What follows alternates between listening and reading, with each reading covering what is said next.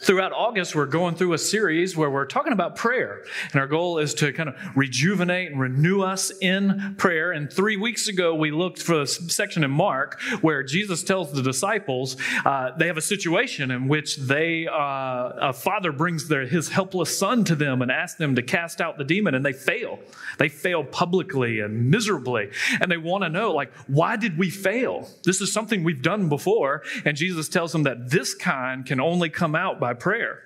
And what they have to learn is there's certain situations. I mean, there's certain situations where you have the expertise and the skill and the resources to deal with on your own, but there's certain situations where you don't. And you are utterly dependent on prayer and learning which one is which. It's one of the key skills in growing in the spiritual life. And then last week, we started looking at one of those situations when um, that Jesus sees where he's going to pray for Peter, and it's on the night that Jesus was betrayed. Peter also, uh, or on the night that Jesus was crucified, Peter betrays Jesus. And the scenario that Jesus sets up is he tells him, he says, Peter, Simon, Satan has asked to sift you. He wants to shake you. He wants to shake you so your faith will fail. But I have prayed for you and when you rise, you go strengthen your brother. So, what we looked at last week is how Satan, we're in situations that Satan will try and sift us. He wants to shake us. And he's doing this to everyone. He wants to shake you in such a way so your faith will fail. And so, we looked at Satan's sifting, his shaking, his trying to break you. And then this week, I want to look at Jesus' response is that Jesus is praying.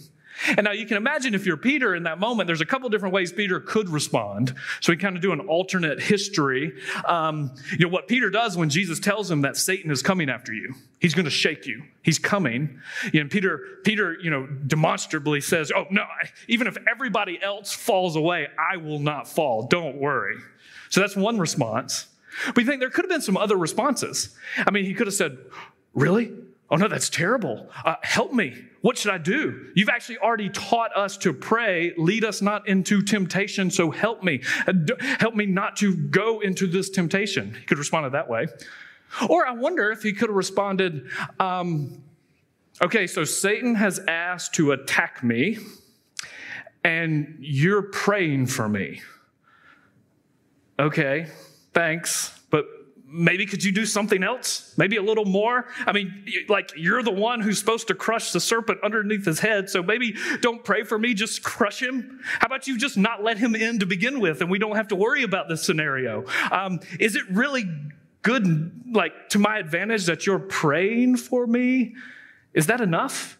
Do You ever feel that way sometimes? Like, what situations? Like, imagine you go out to your car after the service and you have a flat tire and you're standing there looking at it. He said, All right, gather around, kids. We're going to lay hands on the tire and we're going to pray it full. You know, is that going to be helpful at that moment or should you just change the tire? And so, what situations actually require prayer? Why is it good news and helpful for Peter that Jesus is praying for him?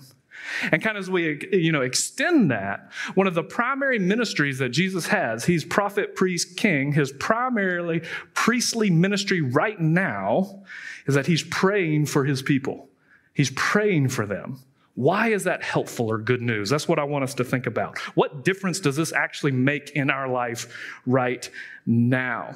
And I have to be honest, this isn't really something I've thought a whole lot about. When we were going through the Gospel of John in chapter 15 and 17, it talks about this and we referenced it there. But I would say the fact that Jesus is in heaven praying for me is not something that kind of animates how I go through each day. And after this week studying this, I just wonder if there's not this huge treasure that we're neglecting if it doesn't animate how we go about each day. So that's our theme. All right. Satan is attacking, he's sifting, he's shaking, and then Jesus over here is praying. And that's actually really good news. But as I was looking this week, I was really struck by a couple different historical testimonies. You know, one's from John Owen. We referenced him a couple weeks ago. John Owen, you know, lived through one of the most tumultuous times in English history. You know, lived through a failed uh, revolution and he was a part of the failed revolutionaries. And uh, you know his his friends he had many friends who uh, once king charles ii was reestablished on the throne took his political allies and they were uh, executed drawn quartered cut in fours and their body parts were hung at different entrances into london as a warning to all the traitors. And so every time john owen would walk in and out of london he would see body parts of his friends. And then he buried 10 of his children because of the plague. And then he lost his prestigious, uh, he was chancellor of all of Oxford University, and he lost that position. And then uh, towards the end of his life, wrote these incredible theological works on meditating on Christ. And he actually says that this idea that Christ is in heaven praying for us is the fundamental article of our faith, and it is the foundation of all of our comfort. Wow, it's a pretty remarkable claim. This is the foundation. The idea that he's in heaven praying for us is the foundation of all of our comfort. You know, Robert Murray M'Cheyne, one of the great Scottish ministers in the 1800s who really wrestled with fear and anxiety, said the thing that really set him free, he was often said that he was as bold as a lion. And the thing that set him free is he did the mental work. He said, you know, if I knew that Jesus was in the room next to me praying for me, I would be, I would not be afraid. I'd have courage. But there's actually no diff, the, the distance doesn't make a difference because he is. Or Joel Beeke, one of the great modern theologians, has talked about how this doctrine and his church went through some very difficult times. This was the thing more than any other that encouraged them. And I was really surprised reading uh, something from Tim Keller when they planted Redeemer in 1998. So he's a young minister in his early 40s. He talked about once this, this idea that Christ was his advocate and in heaven and was interceding and praying for him was something that transformed his own personal spiritual life. And at the very beginning of their church, he says, This is a doctrine, this is a truth that's just absolute dynamite. And it can transform any life, any community, any church, and any city where it embeds itself in the people. But then, not just their example, it struck me this week that Paul, you know, in the great chapter in Romans chapter 8, this is one of the most exalted uh, pieces of scripture in, uh, in world history. I mean, this is one of the most remarkable writings in the history of the world. And one of the things in the end of chapter 8 that kind of sets him to, to fly as he starts thinking about these things. All right, what are we to say about these things? If God is for us, who can be against us?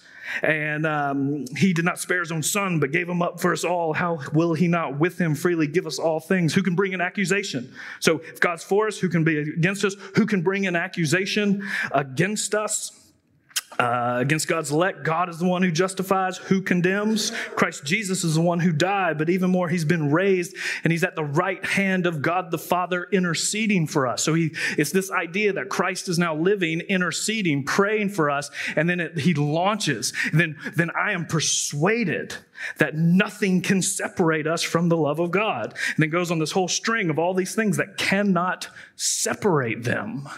And so let's think about how this thing, this reality, can kind of touch you and minister to you and meet you at your deepest, uh, the deepest place in your experience. So I mean, we all know what it's like to be just internally discouraged. We all know what it's like from last week to feel d- divided, to feel like we're not living up to our own expectations, or to make a promise like Peter does and then to break that promise and have it break us. We know what it's like. We know what it's like to be so dry where we feel like we can't sing these songs or we can't pray these prayers. And when we pray, it just feels just vapid and without any energy or life, or it's just hitting the ceiling and going nowhere. And uh, such an encouragement in times like that to know that we don't pray alone, that He's praying for us, that He's with us. He's praying with you and for you. So, what I want to do is look at this from two different angles this morning. All right, the fact that it's Jesus who's praying for us is really good news. So, kind of from his perspective, why is it good news that it's Jesus praying for us and not just like, you know, your, your neighbor or your Aunt Matilda or someone else? This is Jesus who's praying for you. And then what will that mean if that truth, if you become like Paul, you become persuaded of that? What will it free you from? So let's think about the first thing, just that from Jesus' perspective, this is really good news. Why is it helpful. And maybe the theme verse for this, because all of Hebrews, book of Hebrews, one of the great themes is what does it mean that Jesus is our high priest? In chapter 7, verse 25 in uh, Hebrews, it talks about uh, that he's able to save to the uttermost, or able to save completely all those who come to God through him, since he lives. He always lives. He ever lives. He lives to intercede for them. So, what does that mean that he lives to intercede? Why is it good news that it's him? So, a couple things. It's good news that it's him because he is both holy and heavenly. You know, he's the holy one who's interceding for us. Holy, holy, holy is the Lord God Almighty. He is holy and he has the clout to get into the Lord's presence. You know, he's heavenly. I mean, you all know what it's like if you're in a situation where you need help and there's plenty of well intended people who would love to help you but can't actually do a whole lot. You know, and that's often why we'll just kind of revert to almost a Christian cliche and say, well, we'll pray for you because we feel helpless to actually do anything else. But here is one who is both holy and heavenly. He has access to the Father, and then he has the integrity to be able to know how to pray for you exactly as you need, to pray for you so you can experience his perfect love and perfect purity. He's a great high priest, so he's holy, he's heavenly, he has access to the throne. But he's also eager and eternal. His praying for us is both eager and eternal. Notice that phrase, he ever lives to make intercession.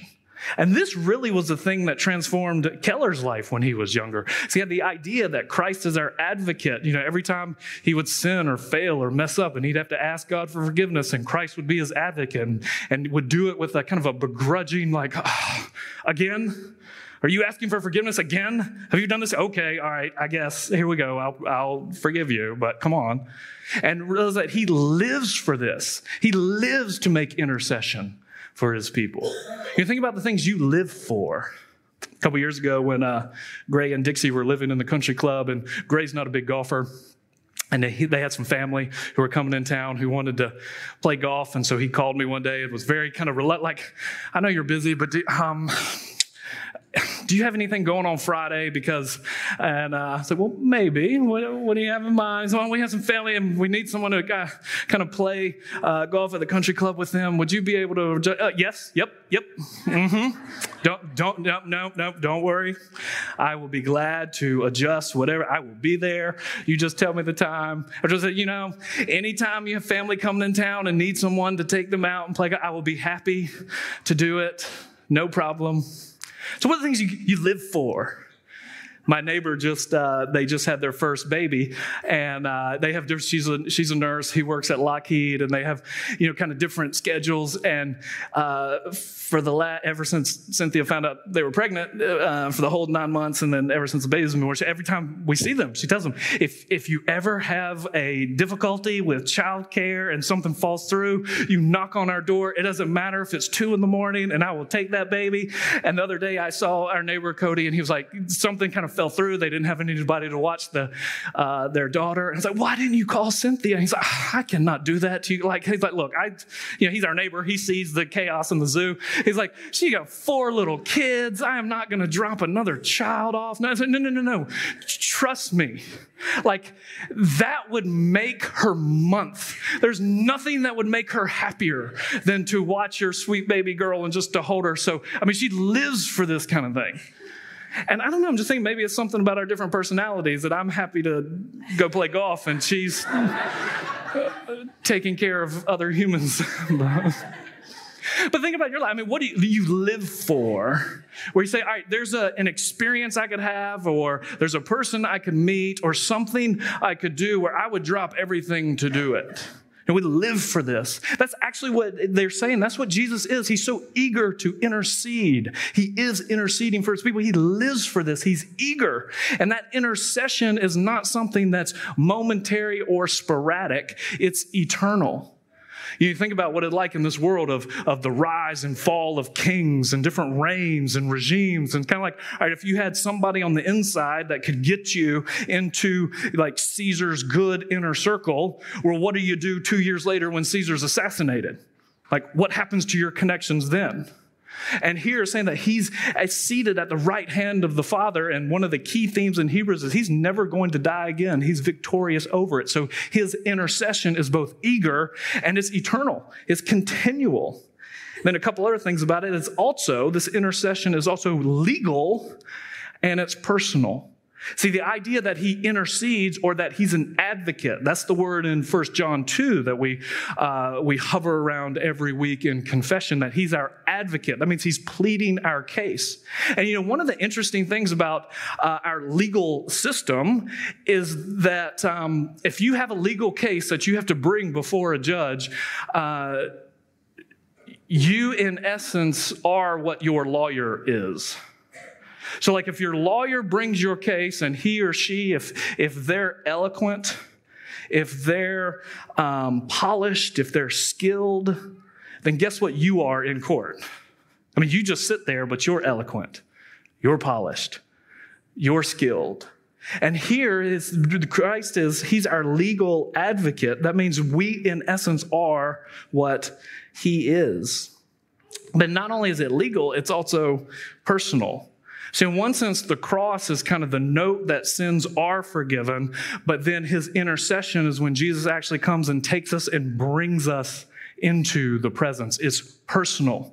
That's why it's so powerful when Jesus tells Peter, I'm praying for you, you specifically.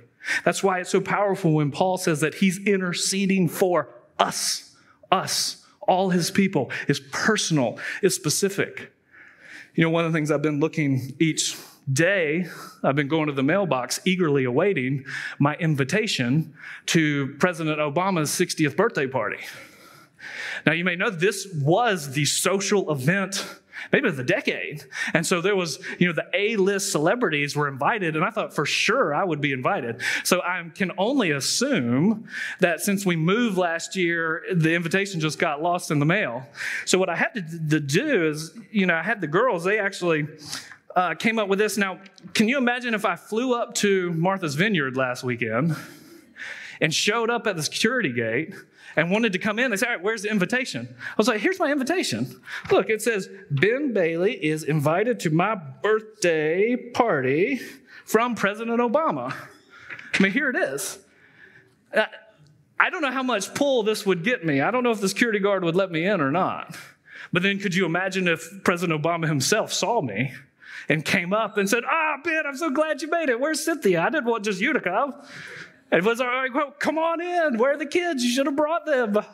And he put his arm around me and ushered me in. You know, I kind of look at the security guard and say, huh? See? And so that's what the intercessory prayer of Jesus, he's in the heavenly throne and he's coming praying for us where he's taking us into his presence. It's legal, yes, but it's also very personal where he ushers us into his presence. And then the last, it's also complete and compassionate. You know, it's complete. He's able to save to the uttermost. He's able to save completely. He's able to begin a good work and bring it about to completion. He's not going to stop till he gets you to the place that he wants you to be, which is conformed into his image and made into his likeness. Like what he tells Peter, he says, All right, Peter, Satan's asked to sift you. He's going to shake you. And I've prayed for you that your faith won't fail. And when you rise, he doesn't say if. He doesn't say, oh, it's going to be touch and go. I really don't know what's going to happen. I'm really eager to see how you pull this one out. No, he says, when you rise, strengthen your brothers is complete. But then also a key theme in Hebrews is that he's the compassionate high priest who can sympathize as he prays for us in every single thing because he's been tempted in every way and yet is without sin. He's compassionate.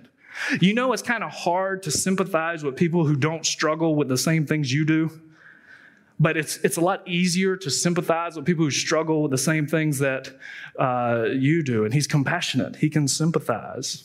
And so here what we have, you know, the two great works of Jesus as our high priest is on the cross, he pays the penalty for our sin, but in his heavenly intercession, he's applying the reality of salvation. So on the cross, he accomplished everything we need for salvation, but through his high priestly prayers, he's applying everything we need to complete it. John Murray's great little book, Redemption Accomplished on the Cross, and then applied to the prayers in the Holy Spirit applied to us. So that's good news. It's good news that it's Jesus praying for us because he's the one who can then complete everything that is incomplete in us. But now let's think about for a second what does it mean for us? What if, like Paul, because Paul in Romans chapter 8, so you can turn there, Romans chapter 8 if you'd like, or we can pull you know, that passage up starting in verse 38 where he says, I'm persuaded. You know, this is something he's launched because he's thought about, Christ Jesus, nobody can condemn us because Christ Jesus has died and he's in heaven interceding for us.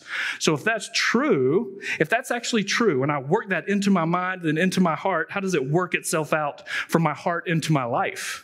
He says, I am persuaded that neither death, nor life, nor angels, nor rulers, nor things present, nor things to come, nor powers, nor height, nor depth, nor any other created thing will be able to separate us from the love of God that's in Christ Jesus our Lord. So Paul is persuaded that if this is true, if this is what he's doing for us now, then nothing can separate us from the love of God in Christ Jesus. And notice what he gives. Look at the different things. I'm persuaded that neither death, death, you know, this is something that Paul loves to celebrate. In 2 Timothy, 1 Corinthians, he says, in which now has been manifest through the appearing of our Savior Jesus Christ, who abolished death. It's been abolished. He's brought immortality to light and death is the final victor, uh, the last enemy in 1 Corinthians 15 to be destroyed. And he says, Death is swallowed up in victory. Death, oh, where's your victory? Where's your sting? The sting of death is sin, but the power of sin is the law. But thanks be to God who gives us the victory that has overcome death. And you think about it, death has no power to separate you from this love. And every other earthly love, no matter how deep, no matter how strong, no matter how committed, can be separated by the power of death. This is the only love that's strong enough that even death itself can't separate you from this love. And if you think about how much confidence would you have if you knew that even death itself can't separate me from God's love in Christ Jesus? How would you go out into the world and how would you handle yourself? How would you live? Death can't separate us. But notice the next thing he compares, he puts them in pairs death and life. You know, some people aren't afraid to die, they're actually afraid to live. He says life can't separate. And you know, there's relationships in which somehow life just has a tendency to separate. And you see that in couples who, you know, they say we've just grown apart and we've become uh, distant.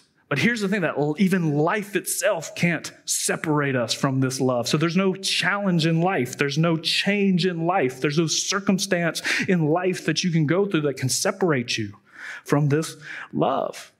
Are you right now not so much afraid of dying, but you're afraid of living?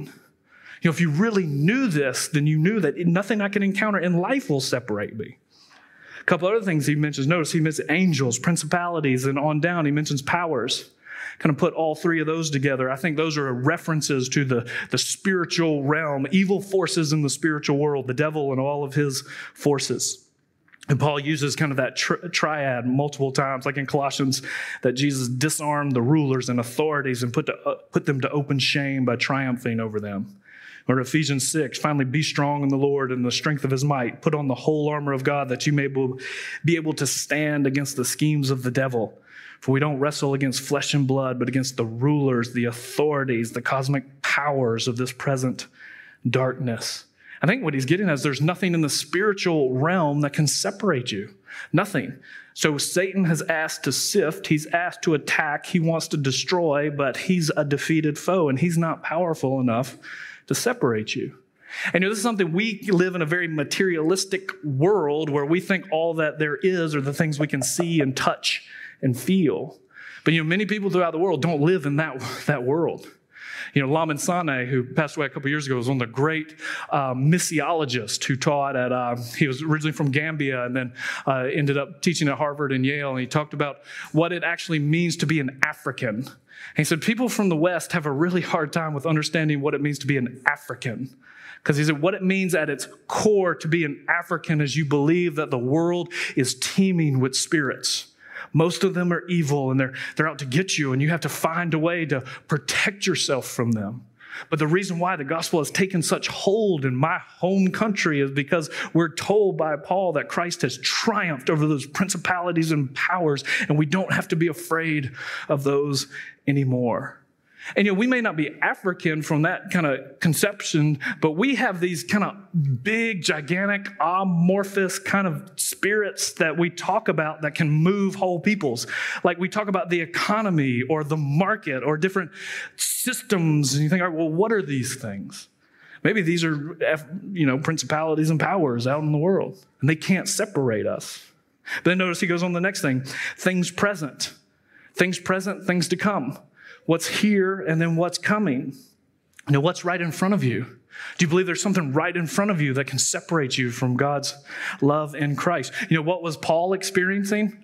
You can look at kind of his catalog of what he's experiencing in 2 Corinthians 11 when he's talking about false Christ who are kind of belittling them. He says, Are they servants of Christ? I'm a better one. I'm talking like a madman. I've got far greater labors, far more imprisonments, with countless beatings and often near death. And then here's the things that he was going through at the moment. Five times I received at the hands of the Jews the 40 lashes minus one. Three times I was beaten with rods. Once I was stoned. Three times I was shipwrecked. A night and a day I was adrift at sea. I've been on frequent journeys. I've been in danger from rivers, danger from robbers, dangers from my own people, dangers from the Gentiles, dangers in the city, dangers in the wilderness, dangers at sea, dangers from the false brethren, living in toil and hardship through many sleepless nights in hunger and thirst without without food, in cold and exposed. And apart from these things, you know, is, is that it? Dangers everywhere you look. And then apart from these things, I have the daily pressure of all the churches upon me. That's what Paul was going through. And so when he says things present, these are all the things that he's experiencing, and they can't separate him from the love of God. Do you think, what are you experiencing? I mean, chances are probably good. None of us are experiencing things like that. Maybe even things that are difficult, not like this. But things present, they can't separate us, but then things to come. Why does he hit that? Things to come, no matter what is going to come in the future. See, anxiety fuels itself, it preys on what ifs. What if this happens? And he says, There's nothing that can come that can separate. And he says, No height, no depth. It's interesting. Why does he pick height and depth? Maybe it's reference to Jesus. He loves to talk about Ephesians how he's been seated at the right hand of the Father, exalted to the heavenly heights, and then he came down to save us. So maybe it's that reference. Or maybe it's, in one sense, talking about us that there's no height or depth you could ever experience that's going to separate you. You know, in Proverbs, the as the father's trying to train the son, there's two things that he wants to warn him that he's going to experience that's going to test his character. And the two things are success and failure says the two things that'll really test your character is when you succeed, it reveals who you really are, and then when you fail. And I wonder if Paul's not uh, uh, referencing those the heights, the depths. There's no uh, no no height you can ascend in success that can separate you, and then there's no depth you can fall that can separate you. And he says, "I'm persuaded of this. I am persuaded." And do you know this? And of course, he sums up everything, and there's nothing, no created thing that can separate us. If I didn't cover any eventuality or any scenario, there's no other created thing. Do you know this? You know, have you been persuaded? He has come to a settled conviction that he's settled and certain that this is true. He's worked through the truth of all of it. But I find it so fascinating. Notice what he's not persuaded of. I'm not persuaded that everything will just work out well in the end. I'm not persuaded that my circumstances will change. I'm not persuaded that I'll end house arrest and be able to get out of this lockdown and be able to go free. I'm not uh, persuaded that I'll get justice at my trial when I stand before Caesar. I'm persuaded that nothing can separate me from the love of God in Christ Jesus. His only concern is that something could separate him from God's love in Christ. And notice the key word in, I think, in Romans here is that nothing can separate us. You, you might be tempted to think, all right, well, that, that's great for Paul. I mean, Paul's kind of like a hero. Look at all the things he was doing to, to spread the gospel. So maybe he gets special attention or special treatment. He says, I'm persuaded that nothing can separate us. This is something that's true for all of us. And of course, notice it's the love of God in Christ Jesus. It's in Christ. That's the channel by which the love of God flows. God's love is not some nebulous, kind of vague love that's disconnected from who Jesus is and what he came to do. The love is connected to the cross. And in one sense, the only way Paul can get to the heights of Romans 8 is he has to walk through the depths. Like Romans 1, which talks about the wrath of God is being revealed against all ungodliness. Go into Romans 3, where we're all guilty and we stand uh, before Him, and every uh, hand on the mouth has to be shut. We, we've all sinned and fallen short of the glory of God. And then Romans 6, where the wages of that sin is death. He has to go down through the depths before he can elevate to the heights. But are you, do you know that? You know, how different would, would your life be going forward if you were persuaded of this, of Jesus' prayer for you, his eagerness to, to pray for you? And then what would it be like to live this out? You know, how can you do, you know, the Christian life in essence is doing unto others what he's already done for us. So that's what he's done for us. Now, how can we do that to others? You know, we're united to him, and part of what worship is, is to come into his presence each week. Then he sends us out. If he's praying for others, uh, in one sense, how can we join him in praying for someone? So, whenever someone asks you to pray for them, or you feel a need or desire to pray for someone else, you're never actually the only one praying for them. So, if someone asks, I ask me as their pastor, pray for me, I'm never actually the primary one praying for you. I just joined Jesus who's already praying for you. So, as you're going out throughout this week, how can you join him as he's praying for the people uh, around you? You know, there's this beautiful image in the Pilgrim's Progress where uh, Christian is taken in, and Christian is an allegory. He represents Christians, um, not very subtle. Christian is a Christian, and he's making his way from the city of destruction to the heavenly city. And he goes into a house with the interpreter, who's the Bible teacher, who's supposed to explain all these different signs. And he has this one image where he comes up and there's a fireplace, and there's this kind of mean looking man who's taking buckets of water and he's dumping it on the fire. But the fire keeps growing. Christian says, What is this? And then the interpreter says, Well, come on, look around the back. And he takes him around the backside, and there's another man who has this cup of oil. And every time the one person dumps water on the fire, he pours oil on it. So every time the fire just keeps growing. And he says, This is actually, so on that, so the fireplace is your heart. The fire in the fireplace is your love for Christ and his gospel and his people. The mean man who's dumping water is the devil, and he's trying to douse your love for Christ. And then Christ is the one who's on the other side, and he's pouring the oil of his grace on your heart. And this is exactly what we see in the very beginning when Jesus tells Peter, Satan is going to attack you, but I'm praying for you.